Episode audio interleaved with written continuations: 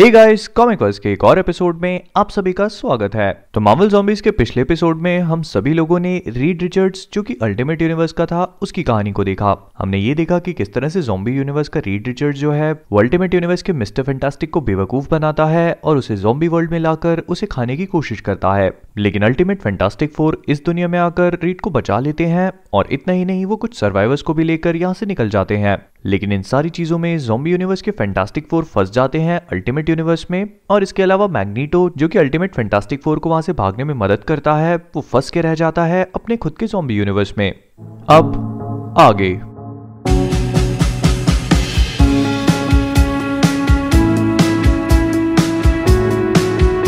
हमारी कहानी की शुरुआत मैग्नीटो से होती है, जो उस टेलीपोर्टर को डिस्ट्रॉय करने के बाद अपने आप से ही कहता है मैंने कर दिया। मैंने उस डिवाइस को डिस्ट्रॉय कर दिया।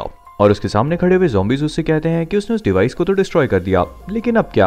अब वो उन सब के बीच में फंस के रह चुका है। लेकिन इसके बाद भी मैग्नेटो गिव अप नहीं करता। वो अपने सामने मौजूद कई सारे मेटल के पार्ट्स उठाता है और उन जॉम्बीज पर फेंकना शुरू कर देता है, जिसमें से एक तो टेयर डेविल के आर पार निकल जाता है। और मैग्नीटो को वहाँ से भागता हुआ देखकर स्पाइडरमैन और कैप्टन अमेरिका उसका पीछा करने की कोशिश करते हैं, लेकिन रास्ते में ही स्पाइडरमैन का वेब खत्म हो जाता है और वो नीचे गिर जाता है। और जैसे ही कैप्टन अमेरिका मैग्नीटो के पैर को पकड़ते हैं मैग्नीटो उन्हीं की शील्ड का इस्तेमाल करके उनके सिर को काट देता है और कैप के ज़मीन पे गिरते ही वो देखते हैं कि स्पाइडरमैन का पैर ऑलमोस्ट कट ही चुका है और अपने आधे मिसिंग ब्रेन को दिखाकर कैप्टन अमेरिका कहते हैं, देखो उसने मेरे साथ क्या किया? अब मुझे डबल राशन चाहिए. इधर मैग्नीटो कैप्टन अमेरिका की शील्ड को उठाता है और जैसे तैसे करके वहाँ से भागने की कोशिश करने लगता है, क्योंकि मैग्नीटो की हालत उस टेलीपोर्टर को डिस्ट्रॉय करने के बाद से अब काफ़ी खराब हो चुकी है। वो देखता है कि आसमान में थॉर और एंजल जैसे कई सारे जोम्बी सुपर हीरोज हैं और इसी वजह से वो उड़ के नहीं जा सकता।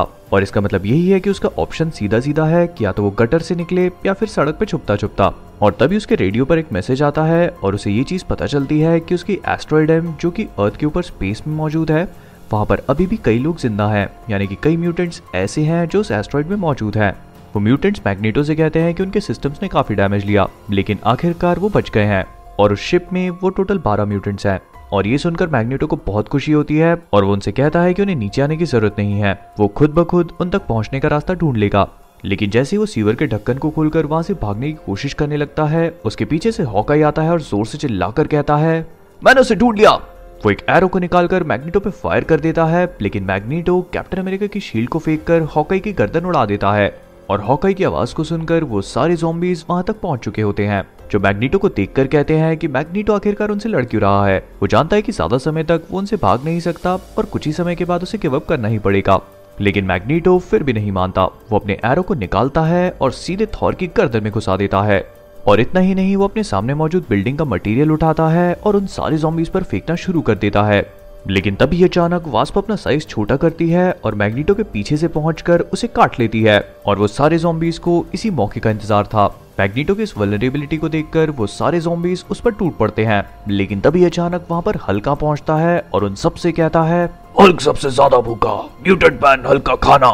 लेकिन इस पूरे खींचतान में हल्क इतना ज़्यादा ज़ोर लगा देता है कि वो मैग्नीटो की टांग को उसके शरीर से अलग कर देता है, जिसे देखकर वो कहता है, हल्क आदमी टूट गया। और वहीं पर खड़ा हुआ हैंक पेम हल्क से कहता है बस बस हल्क तुम्हें इतना ही मिलेगा। हम तुम्हें एक पूरी टांग दे रहे हैं। उसके बाद हम तुमसे लड़ना नहीं चाहते। बाकी पूरा मैग्नेटो हम आपस में शेयर कर लेंगे। ठीक है? ओके। और ये बोलने के बाद वो सारे के सारे जोम्बी म्यूटेंट्स मैग्नीटो के एक एक टुकड़े को उसके शरीर से अलग करके उसे पूरी तरह से खा जाते हैं। और मैग्नीटो को पूरी तरह से खाने के बाद अब उन सब जोम्बीज के पेट भर चुके होते हैं। लेकिन थॉर उन सबसे कहता है स्टिल हंग्री जिसके जवाब में हल्क जब ब्रूस में ट्रांसफॉर्म हो चुका है, वो थॉर को बताता है कि उसकी गर्दन में एक एरो है और इसी वजह से जितना भी उसने खाया है, वो अभी तक उसकी गर्दन से नीचे नहीं जा पाया। एक बार वो खाना उसकी गर्दन से नीचे जाएगा तो थॉर का पेट भर जाएगा और स्पाइडरमैन जिसका पैर लगभग कट ही चुका है, वो हैंग पिम का सहारा लेकर उनसे कहता है गाइस जिसने भी मेरी तरफ़ खाना फेंका उनके लिए थैंक यू वेरी मच मैं वहाँ नीचे तो नहीं आ पाता क्योंकि मेरा पैर ऑलमोस्ट कट ही चुका है। तो जितने भी डॉक्टर्स हैं, तुम में से क्या कोई ये बता सकता है कि मेरा पैर हील हो पाएगा कि नहीं? जिसके जवाब में ब्रूस बैनर उन सबसे कहता है कि उसे नहीं लगता कि वो लोग किसी भी चीज़ को हील कर पाएँगे, क्योंकि जब वो हल्क था तो उसने मैग्नेटो को कुछ ज़्यादा ही खा लिया और इसी वजह से अब जब वो ब्रूस बैनर में ट्रांसफॉर्म हुआ है तो उसका पेट फट चुका है। वो जानता है कि उसका पेट अंदर से फट चुका है और इसी वजह से जो कुछ भी उसने खाया है वो डाइजेस्ट नहीं हो सकता। लेकिन हैंक पेम उनसे कहता है कि वो लोग दर्द को नहीं फील कर सकते। वो जानता है कि ब्रूस का पेट भले ही फट चुका हो, लेकिन उसे दर्द नहीं हो रहा होगा। और डेयर डेविल उससे कहता है कि उसका तो हार्ट भी नहीं है। लेकिन फिर भी उसे कुछ दर्द नहीं फील होता। बस उसके पैरों में थोड़ी सी स्वेलिंग है, जिसके जवाब में हैंक पे मुझसे कहता है कि उसके पैरों में स्वेलिंग सिर्फ़ इसीलिए है क्योंकि उसका हार्ट उसके ब्लड को पंप नहीं कर पा रहा।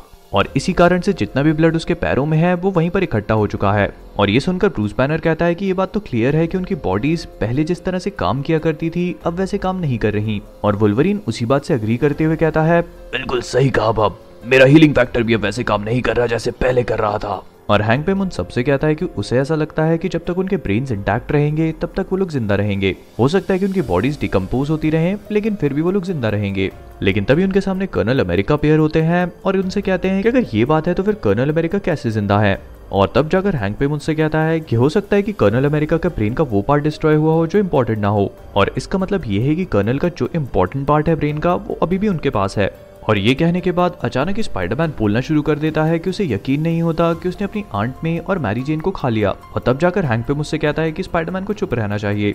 वहाँ पर जितने भी लोग मौजूद हैं, उन्होंने किसी न किसी लव्ड वन को ज़रूर खाया है। और उन सबने मिलकर जार्विस को इस तरह खाया था, जैसे वो कुछ हो ही ना। और इतना ही नहीं जाविस ने तो स्ट्रगल तक नहीं किया। और हैंक को ये चीज़ भी समझ में आने लगी है कि जैसे ही उनकी भूख मिट जाती है तो उन सब के अंदर एक गिल्टी कॉन्शियस जाग जाता है और वो सब इंसान बनने लगते हैं। मतलब लिटरली नहीं, बल्कि अपने थॉट से। और इस पूरी कन्वर्सेशन के बीच में ब्रूस बैनर उन सबसे कहता है गाइस गाइस मुझे ऐसा लगता है मेरे पेट में से हड्डी बाहर निकलने वाली है। कोई कोई मुझे पंच मार के गुस्सा दिलाओ, मैं हल बनना चाहता हूँ, जल्दी! और ब्रूस की बात सुनते ही थॉर उसके मुँह पर अपने नकली म्योनियर से वार करता है, लेकिन इसका भी ब्रूस पर कोई फ़र्क नहीं पड़ता, क्योंकि वो हल्क में ट्रांसफॉर्म नहीं होता और अचानक ही वो हड्डी उसके पेट को फाड़कर उससे बाहर निकल आती है। और इस खिलौने नज़ारे को देखकर उन सबको यकीन नहीं होता। और जहाँ एक तरफ़ उन सारे जॉम्बीज का ध्यान ब्रूस के पेट को फाड़कर निकलने वाली हड्डी की तरफ़ होता है, वहीं पर ल्यूक केज आसमान में कुछ नोटिस करता है और वो अपने साथियों से कहता है कि क्या उन लोगों ने वो चीज़ देखी भी? और पहले तो हैंक पिम और उन सारे जॉम्बीज को कुछ भी नहीं दिखता, लेकिन ध्यान देने पर वो सब लोग देखते हैं कि सिल्वर सर्फर वहाँ पे आ पहुँचा है।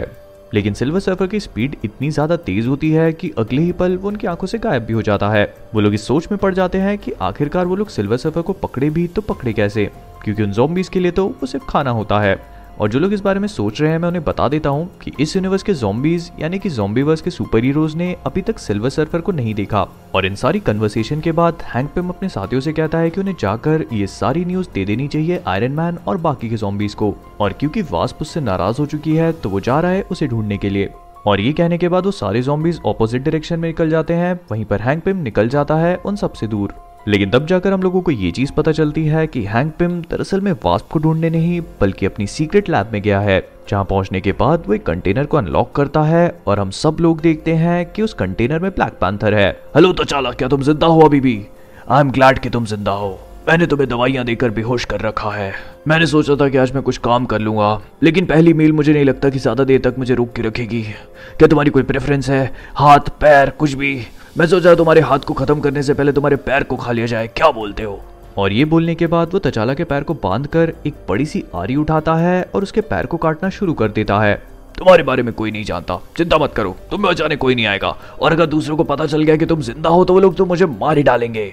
मैं तुम्हें इंसान बनाए रखना चाहता हूँ। जितने ज़्यादा समय तक मैं तुम्हें बना के रखूँ इसलिए मैं अपने वेपन्स और इंस्ट्रूमेंट्स को क्लीन करके रखता हूँ ताकि वायरस किसी भी कीमत पर तुम्हें न लग पाए। समझे?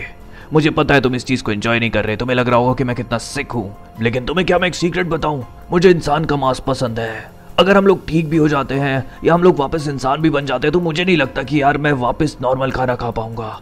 मुझे लगता है कि मैं सीक्रेटली इंसानी मांस को क्रेव करूँगा। और ये सब कुछ बोलते बोलते वो तचाला के पैर को पूरी तरह से काट लेता है, लेकिन तभी अचानक वहाँ पर वास्पा पहुँचती है, जो हैंक को देखकर उससे पूछती है की आखिरकार ये सब कुछ क्या है। वो जानती थी कि हैंक उससे कुछ छुपाने की कोशिश ज़रूर कर रहा है, और उसके ये कहते साथ ही उन दोनों के बीच में एक फाइट शुरू हो जाती है, जिसमें हैंक अपने साइज़ को बड़ा करके वास्प के मुँह पर एक चांटा मारता है। और वॉस्प उससे कहती है कि ठीक है, अगर हैंक उससे ब्लैक पैंथर को शेयर नहीं कर सकता तो वो जाएगी और सबको उसके सीक्रेट के बारे में बताएगी। लेकिन ये सुनते ही हैंक घबरा जाता है और वास्प को पकड़कर उसकी गर्दन को अपने मुँह से काट देता है। लेकिन एक जॉम्बी दूसरे जॉम्बी को नहीं खा सकता, क्योंकि उनका टेस्ट बहुत खराब होता है। और इसी वजह से उसे वास्प के सिर को अपने मुँह से थूकना पड़ता है। और इन सब चीज़ों के चलते तचाला का होश आने लगता है। और हैंक उससे पूछता है कि क्या तचाला ठीक है, लेकिन तचाला के मुँह से सिर्फ़ दो शब्द निकलते हैं किल मी लेकिन हैंक उससे कहता है कि वो ऐसा बिल्कुल भी नहीं कर सकता, क्योंकि अगर उसने ऐसा किया तो तचाला का मीट कुछ ही दिनों में सड़ जाएगा और वो ऐसा बिल्कुल भी नहीं चाहता। और वहाँ से थोड़ी ही दूर अब कर्नल अमेरिका ब्रूस बैनर और स्पाइडरमैन की टीम मिल चुकी थी आयरन मैन की टीम से। और पहले तो वो लोग मैग्नीटो के बारे में उन्हें नहीं बताते हैं, क्योंकि वो जानते थे कि आयरन मैन और उसके बाकी के साथी अगर इस बात को सुनेंगे कि कर्नल अमेरिका और उसके साथियों ने मिलकर अकेले ही मैग्नीटो को खा लिया तो वो लोग बिल्कुल भी खुश नहीं होंगे। लेकिन आयरन मैन उनसे कहता है कि वो इस बात को पहले से ही जानता है। वो उन्हें देखकर ही समझ चुका है कि मैग्नेटो को वो लोग खा चुके हैं, लेकिन उसे पता है कि अगर उनकी जगह आयरन मैन और उसकी टीम होते तो वो लोग भी यही करते। लेकिन टोनी उन सबसे ये भी कहता है कि उन्हें जल्दी ही कुछ करना होगा, क्योंकि इस दुनिया में उनका खाना खत्म हो चुका है, और अगर ऐसे ही चलता रहा तो हो सकता है कि वो लोग भूखे मर जाएँ। उसे नहीं पता कि ऐसा कुछ हो भी सकता है या नहीं, लेकिन उसे ये ज़रूर पता है कि उनकी भूख अब बहुत ज़्यादा बढ़ने लगी है लेकिन तभी अचानक उनकी नज़र एक बार फिर से सिल्वर सर्फर पे पड़ती है, जो उनके सामने पहुँचने के बाद एक लाइटिंग फ्लैश करता है, और उन सबसे कहता है कि उसने अपने मास्टर गैलेक्टस को यहाँ पर बुला लिया है, और अगले कुछ ही पलों में वो वहाँ पर आकर उनके प्लानट को खा जाएँगे वो जानता है कि इस न्यूज़ को सुनकर उनके प्लानट का कोई भी इंसान खुश नहीं होगा, लेकिन जो सच है, उसे एक्सेप्ट करने में उन सबकी भलाई है। लेकिन सिल्वर सर्फर की इस बात को सुनने के बाद कर्नल अमेरिका और आयरन मैन एक दूसरे से कहते हैं, ये क्या बोल रहा है ये? मुझे तो बिल्कुल समझ में नहीं आया। पकड़ो इसे! और ये कहने के बाद वो सारे के सारे जॉम्बी सिल्वर सर्फर पे टूट पड़ते हैं। Thanks a lot for watching guys अगर आप सभी को वीडियो पसंद आया हो तो प्लीज़ इसे लाइक और शेयर ज़रूर कीजिएगा। आप सभी लोग मुझे फेसबुक और इंस्टाग्राम पे भी फॉलो कर सकते हैं, जिनकी लिंक्स मैंने डिस्क्रिप्शन में दे रखी है। और इसी के साथ हम सभी लोगों ने एक नया गेमिंग चैनल भी स्टार्ट किया है, जिसका नाम मोहित वर्स है और वहाँ पर मैं डेली लाइव भी आता हूँ। तो अगर आप सभी लोग गेम्स को एंजॉय करना चाहते हैं और मुझसे बात करना चाहते हैं तो आप सभी लोग वहाँ जाकर मुझे सब्सक्राइब कर सकते हैं। तो आई होप कि आप सभी को मावल जॉम्बीज का ये वाला पार्ट काफ़ी पसंद आया होगा, क्योंकि इसमें काफ़ी सारी इंटरेस्टिंग चीज़ें भी हुई हैं। और अगर आप सभी को पसंद आया है तो कमेंट्स में ज़रूर बताइए। और वीडियो पसंद आया हो तो लाइक और शेयर करना मत भूलिए। और नए हो तो सब्सक्राइब ज़रूर कीजिए। मैं इसका अगला पार्ट बहुत ही जल्दी अपलोड करूँगा। तब तक आप सभी लोग जाइए और मुझे मोहित वस पे फॉलो कीजिए। तो जाने से पहले कॉमिक वस से मैं हूँ मोहित, और आप सभी लोग as always keep being awesome